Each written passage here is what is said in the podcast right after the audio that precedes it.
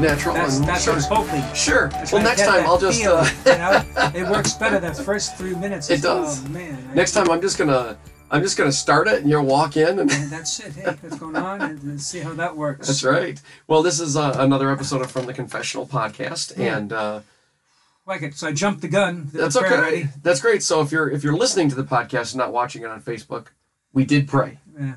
We did already pray. I just want I want to be clear on that. You know, I gotta I gotta say, uh, on our Facebook Uh-huh. um, page, we have we have a video that's got almost three thousand views Hmm. now, and that's the tour of the Family Oh. Life Center, right? Okay. Uh, but here's here's what I noticed. A little piece of information came up about that. right. It tells you what demographic of people are watching it the most. What does it resonate with the most? Is that right? Yes. Could you guess? Um, hold on. I don't know. I got a hospital chaplain quote. Oh, here we go. Take it. Yes, Joel. Right, right, yeah, right, right, right. Oh, hey, okay, Deidre. Okay. All right. Okay. Okay, then. I'm right there. Then. Okay, thank you. 21. Gotcha. Bye bye. My friend, you're going to be on your own. On my own. this is what happens in the life of the church. yeah, I got someone who's actively dying in Okay. the hospital. Oh, you got to go see him. Yeah, Yep, absolutely. I was at the emergency room, so Yeah, uh, I'm yeah. dying, so get over there. Of course, absolutely. Happy podcasting. Yes, absolutely. and by the way, women. That's the demographic that watches that video the most. True, it's 65 and older that it resonates with, but it is women that are 65 and older. It's probably the population that watches Facebook, go on Facebook. It's, It's pop. Don't take offense if you're under that. no, it's but the majority, yeah, that's sure. regardless what you Sure, start, I'm exactly. sure all your videos, maybe is Probably. that that would be high in that Oh yes. category. Oh yes, Right? for sure. Yeah. I, th- I think I think I watched it. Not on Facebook though. I don't, was it on Facebook? YouTube, maybe. Yeah, yeah. That's yeah, on there as well. Yeah, yeah. Yeah. I mean, probably the guys wouldn't. Nah. No, no, No, not so much. no, not so much. Yeah. Well, We'll see you soon. all right. Chat away, buddy. That's Chat right. Away. Exactly. Oh, sorry about that. That's okay. Block your view. There we go. Well, we are going to continue with this episode and a couple of things that we can uh, talk about. Well, I'll talk about and you can listen about uh, would be everything that's kind of going on here at a parish level. It's funny because last week we spoke about the importance of taking a breath, taking some time uh, during Lent, and uh, just pausing and seeing uh, what what can be done in order to not just make Lent meaningful, but make your life meaningful, right? And so, uh, what the biggest thing is is is pausing, taking some time. Well, that that doesn't. we're we're really good at um, giving advice, and a lot of times we're good at following it, but sometimes we're terrible with it. And that's one of the uh, instances I think in this situation. Um, it just seems like everything gets booked and scheduled around uh, uh, dur- during Lent. Um, it's an act, very active time for the church, and those of you who, who attend church, especially Catholic Church, you know how active Lent is. If it's not uh, just mass, of course, but you got Stations of the Cross happens a lot. We got fish fries going on. You've got uh, we've got praise and worship that we do during Lent, and all these things that help us build up towards uh, Easter. And of course, then there's there's planning for all the Easter stuff and if you've ever had to plan for anything Easter in the church, uh, it's a great deal of, of things that go go unnoticed. Uh, everything from the decorations to uh, the music that's played, everything is very specific. Everything is geared towards that moment of resurrection. In fact, if you attend Mass here at St. Peter, you'll notice something during our Lent. Um, when we are having our procession during Mass, you won't hear a song sung. It is simply played on the piano, very somber, very solemn. And everything's intentional, everything is, is leading up to. Uh, but my point is we're sp- I think we're supposed to be slowing down, and sometimes we don't. We're um, and maybe that's something personal. Sometimes I'm just really good at giving advice and not always great at following, whether it be my own advice or somebody else's advice. I think it's hard to take advice to heart. Um, but what I'm finding is that in leadership, uh, it's absolutely essential. Uh, obviously, it's a must have. I do this Bible study every morning, and um, this this one I'm particularly doing with some of our leaders in the youth, and it has to do with leadership. And the study is called "Learning to Lead Like Jesus." It's just very interesting this morning. Some of the stuff I'll share with you. Uh, a couple of things that I read, and then what really hit me. And the first, the very first statement right out of the gate of my Bible study this morning was a large part of leadership is helping people become better at what they do. Now, it, that makes sense. Uh, I mean, if you uh, abstractly kind of removed yourself and thought about, well, leadership, of course, well, it's you, you're trying to get people to do better. But here, here's the second sentence and says, when you lead people to grow into their potential, you empower them to become better team members right? And this element of leadership can be frustrating for the people you lead because they might not understand what you are trying to do or they might not believe in themselves. And that really struck a chord with me. I can think so often of when people were trying to lead me to be better because they saw potential in me and they saw what I was capable of or am capable of. And all I want to do is just be comfortable and sit back and just kind of not really skate through, but stay in my comfort zone, I guess would be a, a, a better way of putting it. Stretch myself, but just not too far. Now, what good leaders do is they take somebody like me and they they give me a push. They they help put some fire uh, in my belly and and say, you know what, you've got a lot more that you can offer. What I see in you is this. And that is a frustrating thing because we, we fall into complacency. And I don't know if that's a human tendency, it's got to be. And I like being comfortable. I, th- I, I think most people like being comfortable, um, but we have to fight against that. And the leaders that are the best leaders are the ones that do exactly that. They frustrate you, right? Um, they are challenging you to get out of that comfort zone and move forward with your own leadership skills. Most of you watching or listening probably have a job, you work, and you then have somebody over you, unless you're the absolute CEO. But even then, there's still people that are leaders and, and help lead you. And I guess one of the challenges I see, and maybe maybe you see it too, is uh, do we actually believe in our leaders? Do we believe that what they want for us is what's best, or do we even believe in their vision? And I think a lot about the church with that. Um, Jesus, right? Pretty great leader. And he challenged at every turn, not just people that he would talk to, but his own apostles. How many times were, were, was he rebuking or or showing them, no, listen, I you're not getting it. This is actually what I mean.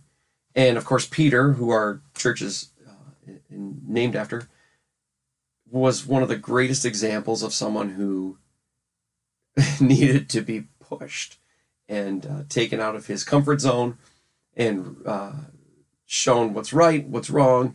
It, he's had fiery passion, and I, I identify so much with Peter in that way. I have a lot of fiery passion, and I'm sometimes I just leap, I jump all in. So I give you the, for instance, uh, at the Last Supper, when Jesus was washing the feet of the apostles, right? And he comes to Peter, and Peter says, No, no, no, no, no. I'm paraphrasing, please. Uh, unless this might be in the Message Bible, how I'm saying it, but I am paraphrasing. Um, you know, Peter says, No, no, no, no, no. You're not going to wash my feet. Uh, no way. Uh, uh I, am gonna. I should be washing yours. Uh, I am unworthy of that. And and Jesus, you know, I could just see the frustration starting to build after years of ministry with Peter and him just saying, No, listen, you got to understand. I need to show you how to lead, and that's by serving. And then what does Peter do? You think that after these years of being with Jesus, he gets it and he moves forward, but no. Peter jumps all in once again and says, Well, then, not just my feet, but my whole body too. Just cleanse me. And, and Jesus, I, I wish I could be there in those moments and just see his reaction. I'd like to see his facial expression when he was talking to Peter and, you know, Jesus just saying, Listen, Peter, no, your feet are good enough. All right. I'm, what I'm trying to show you, you're not quite getting it there, bud. You're excited. You're on fire. I get it. And I love that. But uh, you got to focus here, buddy. Like, you know, snap, snap. Listen, focus on me. And uh, I think we have a lot of those kind of people in our school systems. Uh, whatever it is, uh, we have to get them focused. And so often that's me. And that's why I identify with Peter. I think probably the best of all the apostles is to understand leadership is going to take me out of my comfort zone. And it's going to show me things that I never thought of. And it's going to push me and get me frustrated. Another thought that came out of the Bible study um, was good leaders. Uh, this the statement by Ron Edmondson is good leaders will frustrate you. Like I said, it'd be, it could be probably frustrating. Your best leaders will always frustrate you, and uh, it, in the Bible study, it taught him a couple lessons. The first one being you must trust your leaders, and the and the second one being good leaders aren't afraid to challenge people, and then the the last one says uh, being a leader requires you to make people uncomfortable. It requires you to make people uncomfortable. In, in our leadership roles and what we're trying to do with our youth, especially, is to understand that being a leader is not a popularity contest. And it doesn't mean that everybody has to love you. In fact, uh, it might be quite the opposite. The, the really great leaders push and make you so uncomfortable that you grow. Isn't that the point of leadership? To make people grow. And what I find is I'm I'm the most stubborn on the front end of it, meaning when you make me uncomfortable, I'm really stubborn. I'm not that great at doing it. But on the back end of it, if you if you push me enough and make me uncomfortable, and then I grow from that, the appreciation for that is exponential. Uh, how I feel about a leader that does that for me far surpasses um, any leader that uh, just was nice and just always tells me what a great job I do and how great I am. And then then I get full of myself and my head grows right and uh, that's that's never been good for someone like me. Maybe it maybe you you thrive under that, but I certainly do not. So I would ask that uh, we all take a look at how we view our leaders. Number one, do we believe in their leadership? Right, and, and again, Jesus is the ultimate example do we believe in a, a, leader's leadership? And then two do we believe in ourselves? You know do, do we believe so much in ourselves that uh, wherever we're placed whatever we're supposed to be doing that we have the tools uh, or at least the capacity to gain the tools um, that we can accomplish the task at hand? And that's really where christianity uh, bends you and and forces you to remember that uh, you don't have it all figured out and you won't until you meet Jesus face to face. And that's a tough thing. Uh, for me, that's very difficult. I like to sometimes think I've got it figured out, at least in certain areas of my life. But what I find is um, the, the longer I live and the more I learn, the more I realize I don't know much of anything. Uh, when we're young, we, we think we know it all, and then all of a sudden we start to live some life and realize that that's not true. So I know I'm rambling a little bit, but I think it's good rambling. I, I think we need to reflect on ourselves and and how we view um, great leaders. So I, I guess ultimately what it boils down to is do you believe in Jesus? Do you believe in his leadership? Because if the answer is yes, it's going to make you very uncomfortable, but it's also going to make you grow into the person that we were created to be. Uh, do you believe in yourself? That's that's another big question. Do you believe that God has given you the tools and then the capacity to handle whatever comes your way. Uh, Saint Teresa, write one of her famous quotes: "The Lord will never give me anything I can't handle. I just wish He didn't trust me so much." And how true that is. Um, I, I feel like even right now in this season of my life, He trusts me a lot, and you might feel that same way. But just remember, if it's on your plate, if it's in your life you can handle it.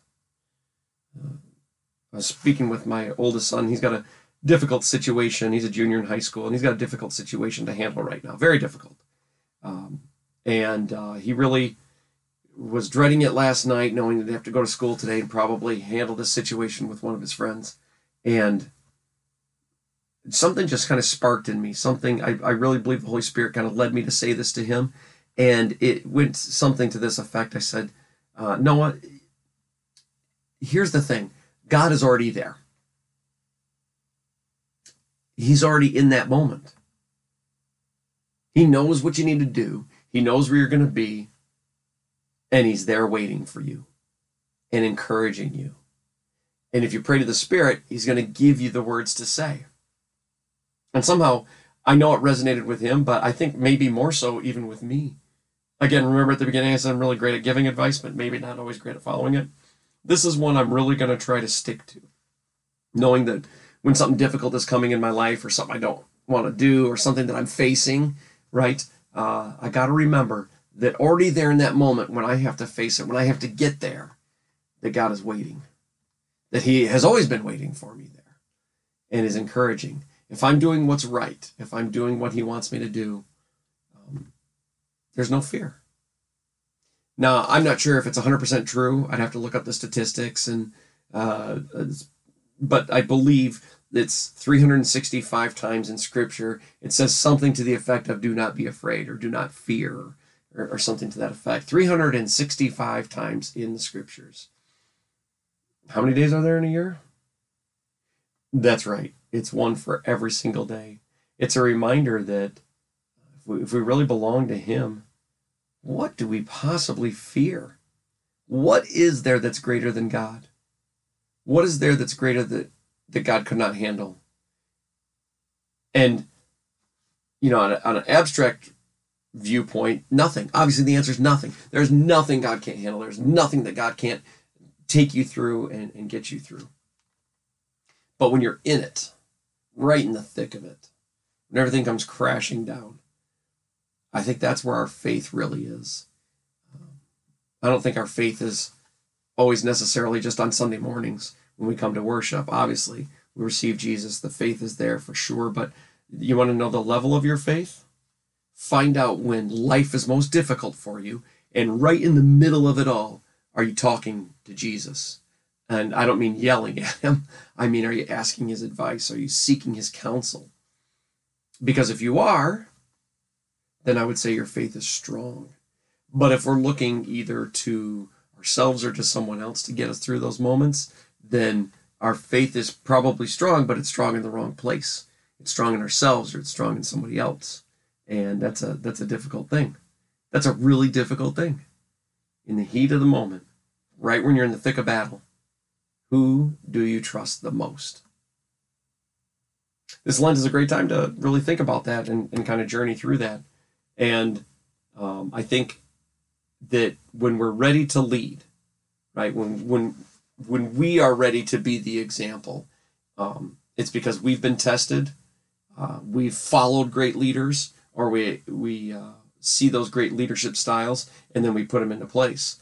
Um, here's the last paragraph of my Bible study this morning, and it says, "As scary as it is, the only way to do meaningful work, the only way to do meaningful work is to challenge people and to make people feel uncomfortable and to frustrate people, right?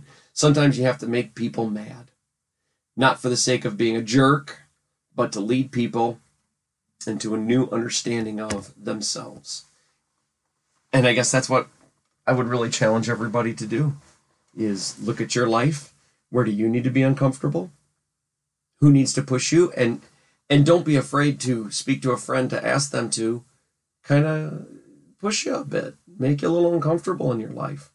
It can be something as easy as, um, hey, I, I really love it if at the end of every week you called me up or texted me and asked me how many times I prayed, right? Or how, how much scripture did I read this week? Or what's three good things that you've done for somebody this week? Or uh, what are the things that you're thankful for for this week, right? It doesn't have to be this very difficult uh, thing to do, but rather having almost like an accountability partner, somebody who's going to say, hey, you know what? I, I really want you to grow. And, and to that end, how are you growing? Are you growing? what do we need to do to, to get you there? So, uh, as, as, we, as I wrap up this episode of From the Confessional, which will be um, a little bit shorter of a one, which is okay. Uh, I guess maybe uh, I'm a lot more introspective looking at myself through this episode, but maybe it's resonating with you too. Maybe you're looking for great leadership. Hmm? Or maybe you're struggling with great leadership. Maybe you're in leadership. Whatever it is, the model is always Christ. There is no other. The model is always Christ. And if that's the case, if that is true, then follow that example. Challenge people, not to be a jerk, but challenge them to be better. Challenge them to grow. Wouldn't it be terrible if at the end of someone's life they were just mediocre? They just kind of did the bare minimum, whatever the status quo was. I believe every person wants to be great. I believe every person wants their lives to truly matter. To do that, we have to grow constantly, no matter your age. And to do that,